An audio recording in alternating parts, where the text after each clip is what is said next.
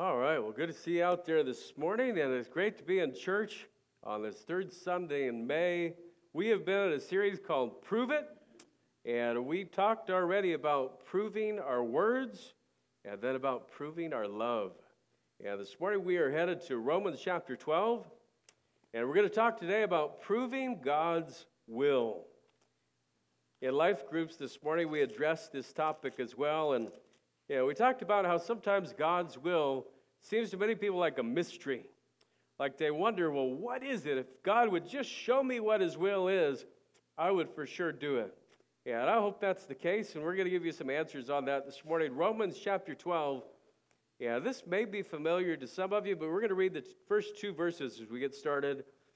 I beseech you, therefore, brethren, by the mercies of God, that you present your bodies a living sacrifice holy, acceptable unto God, which is your reasonable service. And be not conformed to this world, but be ye transformed by the renewing of your mind, that you may prove what is that good and acceptable and perfect will of God. So, our question today what does it mean to prove God's will? And we're going to see this morning in one of the Bible's most famous characters how together we learn to prove God's will. Let's pray together. Father, would you bless us this morning during this special time of our service together where we go into your word and we discover what you have for each of our lives. Uh, we thank you for uh, the families who are here today, and thank you for uh, the babies and the toddlers who will be dedicated at the end of the service today. And we pray that you would just bless us now as we discern what your will would be for us in each of our lives, whether uh, it's for us as individuals or for us as families, even for us as a church, that you would guide us and direct us in what you have for us. And we ask these things in Jesus' name. Amen. You know, there's a great deal of evidence in Scripture that God indeed does have a perfect will or a desire for everyone's life, and that that will is good. The Bible says that God has good plans for us. And the God who went to the trouble to design each of our bodies with 75 trillion cells. Isn't that crazy? 75 trillion cells. In each of your cells, this is how intricate it is. Every cell has its own strand of DNA that is 3 billion characters long. Right? 3 billion characters long. I just got to thinking about that one day. That's absurd that it's that long. Here's how long it really is.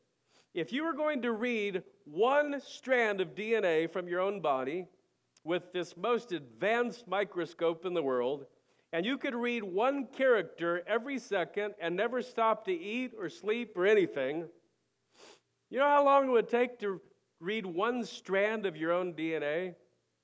96 years. 96 years. And that code is in every one of your cells in your body. The Bible says that we are fearfully and wonderfully made, and that's very true. But you know, it's not just physically that we're made that way. Spiritually, we are made fearfully and wonderfully with gifts and abilities so that God can use us in His big picture design. As we just read in Romans 12, the pursuit of God's will starts with presenting our bodies to be used by God. We have to make ourselves available and say, God, I'd be willing to do your will. Jesus has bought us with the price of his own blood.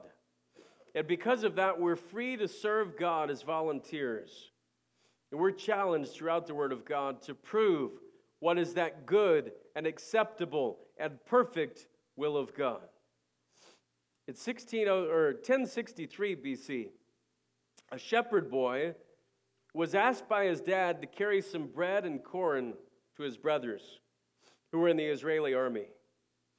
And when the boy arrived at the army encampment, he noticed a big, ugly giant of a man who came out in the valley below. And the giant was challenging the Israelites to send a man out to challenge him.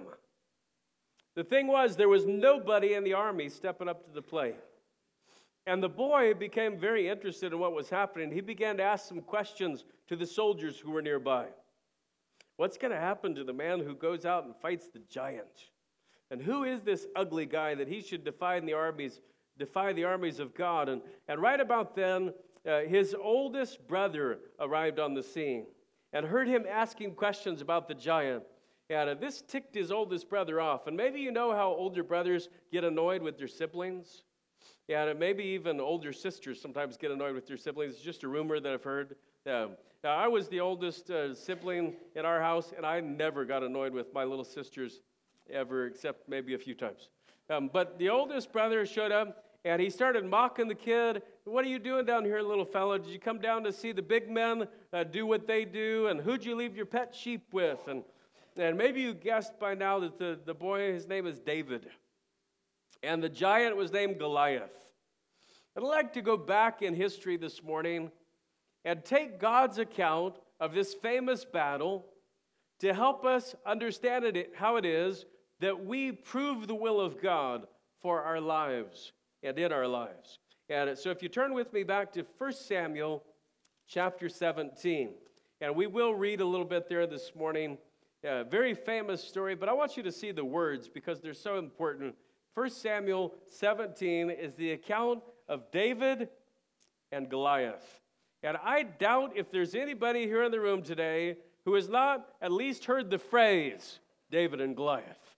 Okay, it's still a big deal even in 2017. So we go there now, 1 Samuel chapter 17, we start verse number 28. And Eliab, his eldest brother, heard when he spake unto the men. Eliab's anger was kindled against David, and he said, Why camest thou down hither, and with whom hast thou left those few sheep in the wilderness? I know thy pride. It's another thing oldest siblings are good at, calling out pride in their younger siblings. And the naughtiness of thine heart, for thou art come down that thou mightest see the battle. David said, What have I now done?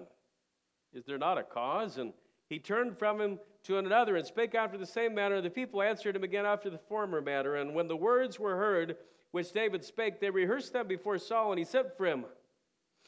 And David said to Saul, Let no man's heart fail because of him. Thy servant will go and fight this Philistine. And Saul said to David, Thou art not able to go against this Philistine to fight with him, for thou art but a youth, and he a man of war from his youth. So here's our question How did this teenage boy, who had never experienced battle with soldiers, how did he show up at the battlefront and decide on the spot that he should be the one to go and fight Goliath? Now, this is the essence of our question today. How did David know that he was supposed to volunteer for this mission? And then it attaches to our lives because how do I know when God wants me to volunteer to do something? Right? So if we could figure out how David knew what he was supposed to do, maybe we would know what we're supposed to do. And let's talk about it as we get going. The notes are provided in your bulletin. And let's talk first about believing in God's cause. Believing in God's cause. You know, none of the people around him had faith that God could use them to stop Goliath. There was not a soldier in the army who had stepped up and said, You know what? If that giant doesn't shut his mouth, I'm going to shut his mouth for him. Uh, they all ran. Every time the guy stepped up in the valley, they all ran. It says that they fled. But young David trusted in the Almighty, and the soldiers had been living in terror. They'd been ready to run every day from the giant. Every time he came and gave a threat, the leaders had no answers. That included the king. The king didn't know what to do. And apparently, nobody had even thought of taking the issue to God. Isn't that how it is sometimes in our lives? We have these big issues and these circumstances come up, and finally we get to the end of our rope and we say, you know what? maybe we should pray. You know, maybe we should do that first. Okay, that's probably where we should go to first is go to God, but they hadn't really thought of it, and no, nobody really taken that issue up. And so when David started showing some passion for taking the giant down, word spread quickly. And by the way, your passion towards God, God's cause is what leads you to the next step in His will for your life. The things that make you upset inside can lead you to God's will. They really can. Uh, the things that, that drive you, the things that you cry about, and the things you laugh about, and the things you dream about, and the things that you're discontented about can drive you to do something for God. And so here this young boy is, and he just couldn't stand that that giant down there was mocking his God. It just really ticked him off. Hey, he was so upset about it. You ever have sometimes rise up in you something where you, you kind of have something happen and you don't even realize you did it, you don't know why? And we were, one time when the kids were really little, we were at Arby's. And we were sitting there having a, a roast beef sandwich, and we, our whole family could eat for $5. Uh, back, those were the days. I'm telling you, those were the days. Now we can't even walk into a fast food place without dropping 30. Uh, but we would get the uh, five for five. And uh, I would eat two, and my wife would eat one, and each of the boys would eat one. Yeah, there we go. And we are sitting at Arby's, and I think this is before Autumn was even born. And we are eating, minding our own business, and these two guys behind us just started blankety blank, blank, blank, blank, and talking about God. And I just all of a sudden turned around and said, Hey, there's some little boys in here who don't want to hear God's name in vain. Boy, they shut up. They got quiet. And then I turned back around and thought, what in the world did I just do? Where did that come from? I had no idea that I was going to do that. And I think that's kind of how David was. David heard this guy talking smack about his God and about his country, and he said, That's enough. That's all I can stand, and I can stand no more. And he didn't necessarily pop spinach, but he did take out his sling, right? So here David is. He's got this holy discontent, and it rises up in him, and it shows him, and it directs him toward God's will for his life. Most of the soldiers, as he's talking, they thought it was a joke that this kid who had come from the countryside wanted to fight Goliath. And certainly his brothers thought he was not up to the task. But word finally got to the king, and he sent for David. And one look at David, and King Saul said, You can't go fight the giant. You're just a young man. I want to go down to verse number 34 now. David said unto Saul, Thy servant kept his father's sheep, and there came a lion and a bear and took a lamb out of the flock. I went out, out after him and smote him and delivered it out of his mouth. And when he arose against me, I caught him by his beard and smote him and slew him. My servant slew both the lion and the bear, and this uncircumcised Philistine shall be as one of them, seeing he hath defied the armies of the living God. David said, Moreover, the Lord that delivered me out of the paw of the lion and out of the paw of the bear, he will deliver me out of the hand of this Philistine. And Saul said unto him, Go, and the Lord be with thee. You know, God had allowed David to have some experiences in his life with the lion and with the bear to shape him for this moment in time. David had absolutely no idea any of this was on the horizon when he left home that day. But he believed in God's cause, and that's where it starts. Sometimes believing in God's cause intersects with a passion that God places in your life, and all of a sudden you know what God's will is for you. I remember reading uh, the story of how some of the most famous charity groups in the world have gotten started. Uh, Compassion International and, and Samaritan's Purse and some different ones. And I remember uh, years ago reading the story of, of one of the groups that got started. Uh, a fellow went on a trip when he was 18 years old to Africa. And he was kind of, uh, that was back in the days where uh, you barely needed a passport to travel. I mean, this the 19, late 1950s, 60s. And you could go and just hang out in other countries, and there were no repercussions from it. And as he walked down the streets in Africa, there were these kids who had no food, no shelter, no shoes, no nothing. And he, he was so bothered by it.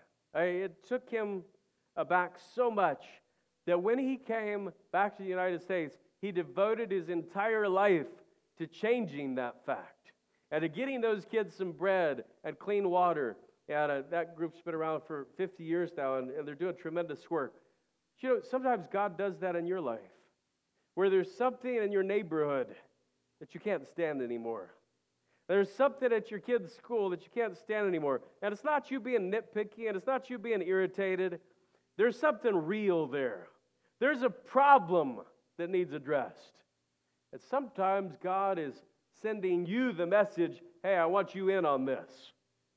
But you have to believe in God's cause. You have to believe that God has a will and that He has something that He wants you to do. That's where it really starts. Maybe you're sitting there this morning, and if you had to be honest, you have never personalized God's will. And you could not honestly say, I would be willing and ready to do whatever God wants me to do because I know God has something for me to do that's unique and purposeful. There are a lot of people who see God as just the man upstairs and kind of as a third party wheel, not wheelchair, rocking chair God. Wheelchair God probably would be different than a rocking chair God. I don't know what happened. Cole's uh, tongue, tongue medicine got to me here this morning. But you know, sometimes we don't personalize who God is. And we don't understand that He has a legitimate, authentic plan for my life. He has something for me to do, and I have to believe in His cause. Then we get to verse 38. I want you to see the second part of the message. Starting with what you know. Starting with what you know. Verse 38 Saul armed David with his armor. And he put a helmet of brass upon his head. Also, he armed, him, he armed him with a coat of mail. And David girded his sword upon his armor. And he essayed to go, for he had not proved it. And David said unto Saul, I cannot go with these, for I have not proved them. And David put them off him. And he took his staff in his hand and chose him five smooth stones out of the brook, and put them in a shepherd's bag which he had, even in a scrip. And his sling was in his hand, and he drew near to the Philistine. And the Philistine came on and drew near unto David, and the man that bare the shield went before him. And when the Philistine looked about and saw David, he disdained him, for he was but a youth and ruddy and of a fair countenance. What it means is David still looked like a kid. Not only was he short in stature, he hadn't shaved yet. Okay, he had a fair countenance. His cheeks were red, like grandma had just pinched him. Okay, he, he was just a kid, and he's out there and he's walking toward this, this giant that's so big, and his, uh, his armor is so big that he has a guy standing holding his shield for him in front of him. And, uh, David is working through all this. And I just think of it Saul tried to put his armor on David. You ever dress your kid up in a fireman suit when he was a kid? And then take his picture? And the, and the suit just looked like it did not fit at all. The helmet went down below his nose, you know, and a sagging off of his body. It's what David looked like in Saul's armor. It didn't fit. The helmet was huge. The coat of mail was hanging off him. And David put the sword on. And then he told Saul, I can't go with these. Look again at verse 39. I want you to see the phrase, For I have not proved them. I have not proved them. And he went back to what he knew a staff in one hand and a sling in the other. Saul's armor didn't fit God's will for David's life.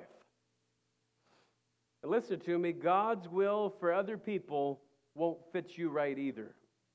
You have to be exactly the person God has designed you to be. And if you try to be somebody else, you won't beat the giants. God has made you extra special with a unique personality, a unique background, a unique gifting. There's nobody like you anywhere. And God wants to start using you right where you are.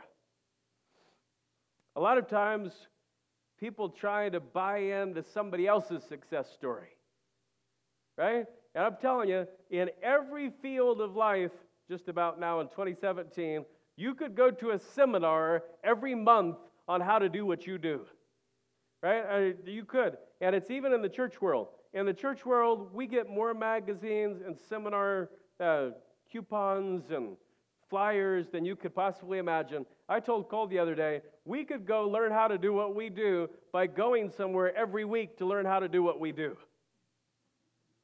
Uh, we really could. But the truth is, until you decide that God made you special and He wants you to do it the way He's made you to do it, then you're never going to be able to follow God's will. Are there tips we can learn from other people? You bet there are. You bet there are. Should we reinvent the wheel, everything? We should not do that. But if the armor doesn't fit, it doesn't fit for a reason. God made you special. God has big plans for your life, and there's nobody like you. And so we think about this why did God advance David? Well, it's because he believed in God's cause when nobody else did. And he was willing to walk into a field against an armored giant with five stones and a sling. Because that's what he knew. And God can start to use you right where you are. He really can. The question is will you let him? Now, David he, he was one in a thousand, or one in 10,000, or one in 50,000 people who actually was willing to let God work through him and do this. So many of us, boy, if we had started to walk down in that valley with only a sling and five stones, can you imagine how frightened you'd be? Here's this giant coming towards you, massive. And especially if you're as tall as I am, really massive, like double my height. And here he comes with all this stuff and he's walking towards you. Yeah, man, how are you going to respond?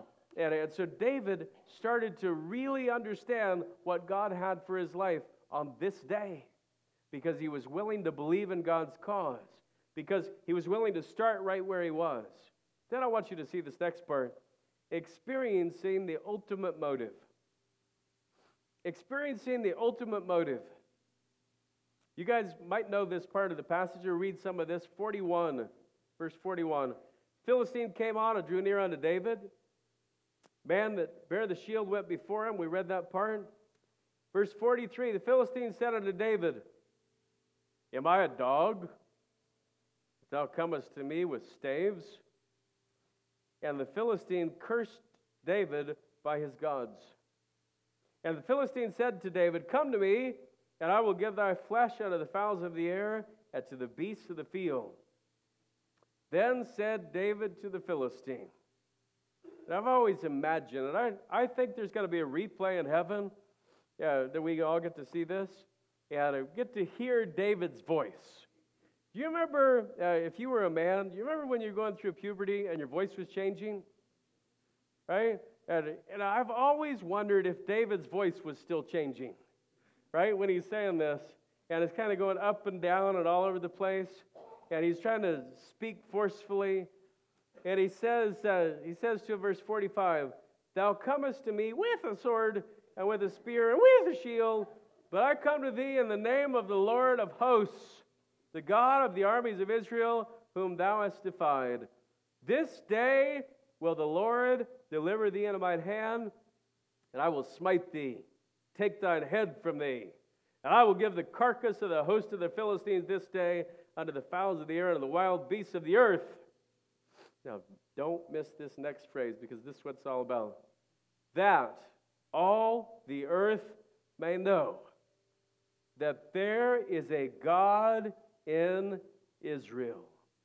And all the assembly shall know that the Lord saveth not with sword and spear, for the battle is the Lord's, and he will give you into our hands.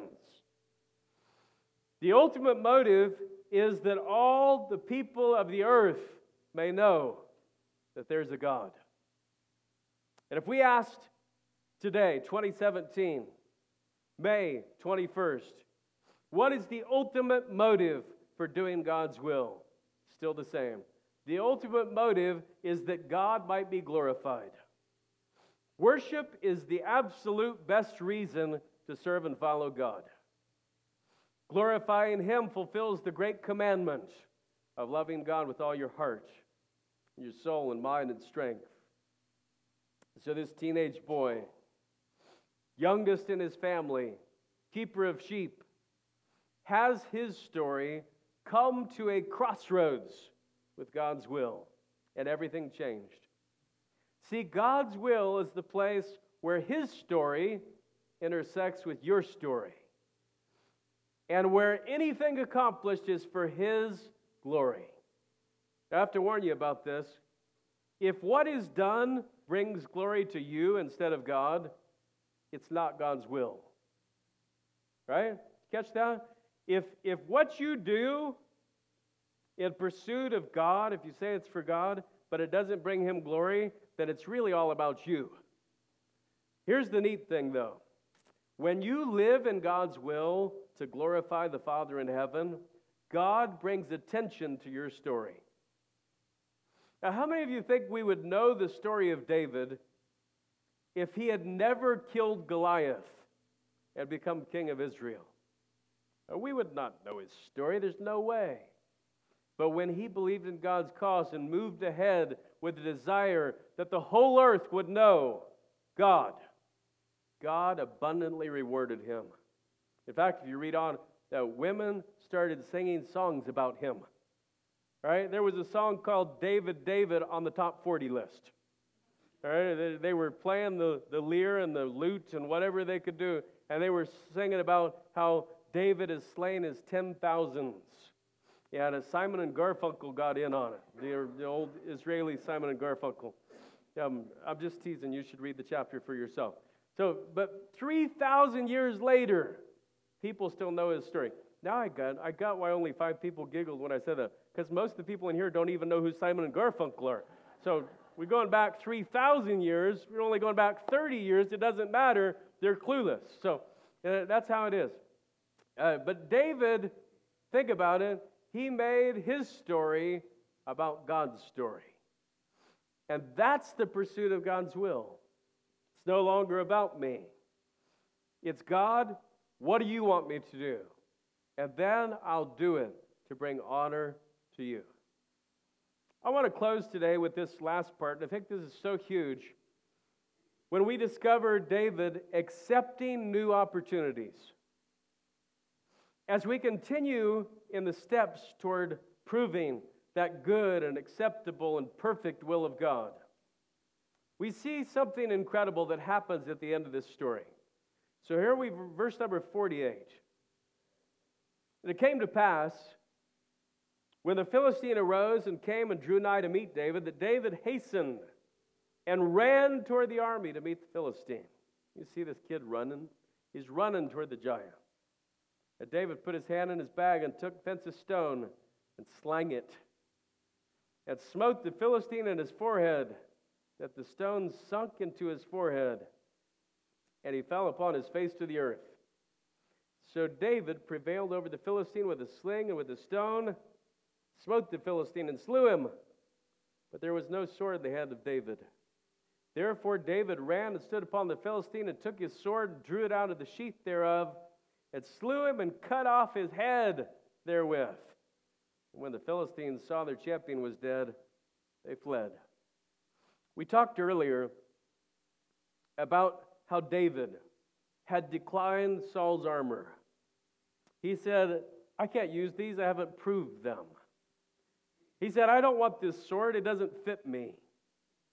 Now, if you read Bible history, uh, Saul was a tall man. In fact, uh, when he was brought in to be king, he was head and shoulders above all the people. Right? So that's a pretty big guy. He was tall. But Goliath made him look like a little kid. Right? So Saul was big, Goliath was massive. Goliath was uh, estimated to be nine feet, nine inches tall. That's just tall. Nine feet, nine inches tall. Can you imagine this? So Saul's sword may have weighed about five pounds or so. That's what most ancient swords weighed, was about five pounds. As we've discussed, though, uh, David set it aside as unproven. I can't use this, it doesn't fit me. Check this, though. After knocking Goliath down with a stone in the forehead, David didn't have any sword. So he went and he grabbed Goliath's sword. Here's a conservative estimate of Goliath's sword. Okay? They say at the lower end that Goliath's sword weighed 50 pounds. Right? 50 pounds. It's hard for me anymore to pick up a bag of dog food. Right? That weighs less than Goliath's sword. Unless you get the massive, big, huge one at Costco. Can you imagine this? Kid, he goes over, he knocks the Goliath down, he falls down flat on his face, he grabs the sword, 50 pounds, out of the sheath, and he lops his head off with it. That just blows me away. And minutes before, a five pound sword was uncomfortable. And now, a 50 pound sword was going to work just fine. Here's my question What happened in between? Here's what happened. Maybe it's happened in your life. God's will was expanded. God's will grew in David's life. David accepted new opportunities. As you take next steps in God's will for your life, when you're proving God's purpose for you, you're going to encounter doors that you've never walked through before. And God will provide. God's not going to send you to do something that He hasn't enabled you to do. He's going to provide for what He's guided you to do. When David needed a sword, God had already provided one. It was the giants. David, get that sword right there. So here's today's big truth. You never know when the next step of God's will for your life might be revealed. You never know when it's going to happen. As an 80 year old man, Moses walked in the desert one day. And he had no idea that he would see a bush that wouldn't stop burning and God's will would be revealed in his life. We talked this morning in life group about Abram, 75 years old, minding his own business, lives in a place Ur of the Chaldees, an ancient city. He's lived there his whole life. And God came to him somehow. We don't even really know how because there was no Bible and uh, there was nothing for him to go by. And God told him, Leave your country and he packed everything and left. He had no idea why or what. And as David left his sheep and carried goods to his brothers, he had no idea that day that God's will would be revealed in his life. And if you're available, God will reveal his next step to you. And it could be any day. It could be when you're eight years old. It could be when you're 19 years old. It could be when you're in your, in your 30s. Uh, Zacharias and Elizabeth had John the Baptist, uh, most historians say, when they were in their 60s. Right? Uh, life uh, sometimes does not prepare you for what you think God's will to be. You have to open your heart, and if you're available, God will reveal your next step. That's what today's faith challenge is really all about. Are you willing to prove God's will by walking through doors already opened? See, here's, here's where our dilemma is. We sometimes say, God, if you would show me what the next step is in my life, or you'd show me what your big picture will is, I would do it. And I think sometimes God's up there with a megaphone saying, I already have. Uh, God's already showed us some things He wants us to do. And uh, listen, don't worry about the next step if you haven't taken the step you already know. Okay? Don't worry about what's going to happen years from now if you haven't followed God's will for today. God is always good to His Word. He will reveal what's next if you'll just be faithful to do what He's already shown. And maybe God's already touched your heart about taking a next step. It could be that your next step is to start a relationship with Jesus or to be baptized. It could be about becoming a, a church member or about signing up for Starting Point. Maybe it's a, about having a personal daily walk with God or joining a life group. Maybe it's about committing to serve in the local church or about starting one on one discipleship. Every Sunday, we have somebody at the next steps, next steps table in the lobby to answer questions about each one of those steps. And I hope you'll stop by because God has a will for your life. It's good and acceptable and perfect, and it's just for you. And it intersects with His big picture story. The question is are you willing to prove God's will by taking the next step? You know, back in the fall at our mission banquet, we introduced a, a trip to the Dominican Republic. And there were people who were there that day who had no idea. They didn't have any idea when they woke up that morning that they would commit to go on a Dominican mission trip. They just had no idea. But when it was introduced, something in their heart said, hey, you ought to do this. God somehow touched them.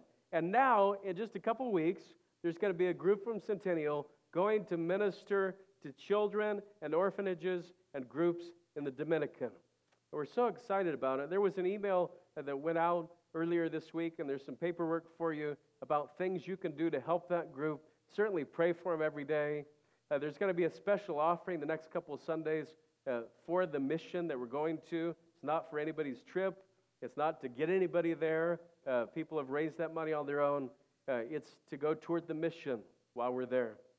And it, there are some other things that you can give and help with uh, some backpacks and school supplies, and even if you have some big suitcases that you want to get rid of, uh, there are some ways that you can help. And we just want you to be praying for that team as they take that next step in God's will. And here's what's so interesting in that group, there are people from every age spectrum. There's a young man who hasn't even graduated from high school. Uh, there's some people uh, who are in adulthood, but not extremely far in adulthood. There's some people who've been adults for quite a while, and then there's Brother Dan Shara. And uh, he's kind of at the top end of our spectrum, but he's going to, I'm just teasing Dan. I'm so excited he's going. God doesn't choose his will for us based on any age or stage of life. It doesn't matter who you are this morning, God still has something he wants you to do. He does. God has a plan for your life. And if you would come to Him as we close in prayer today and say, God, I don't know what it is, but if you show me the next step, I'll take it. Let's pray together. Father,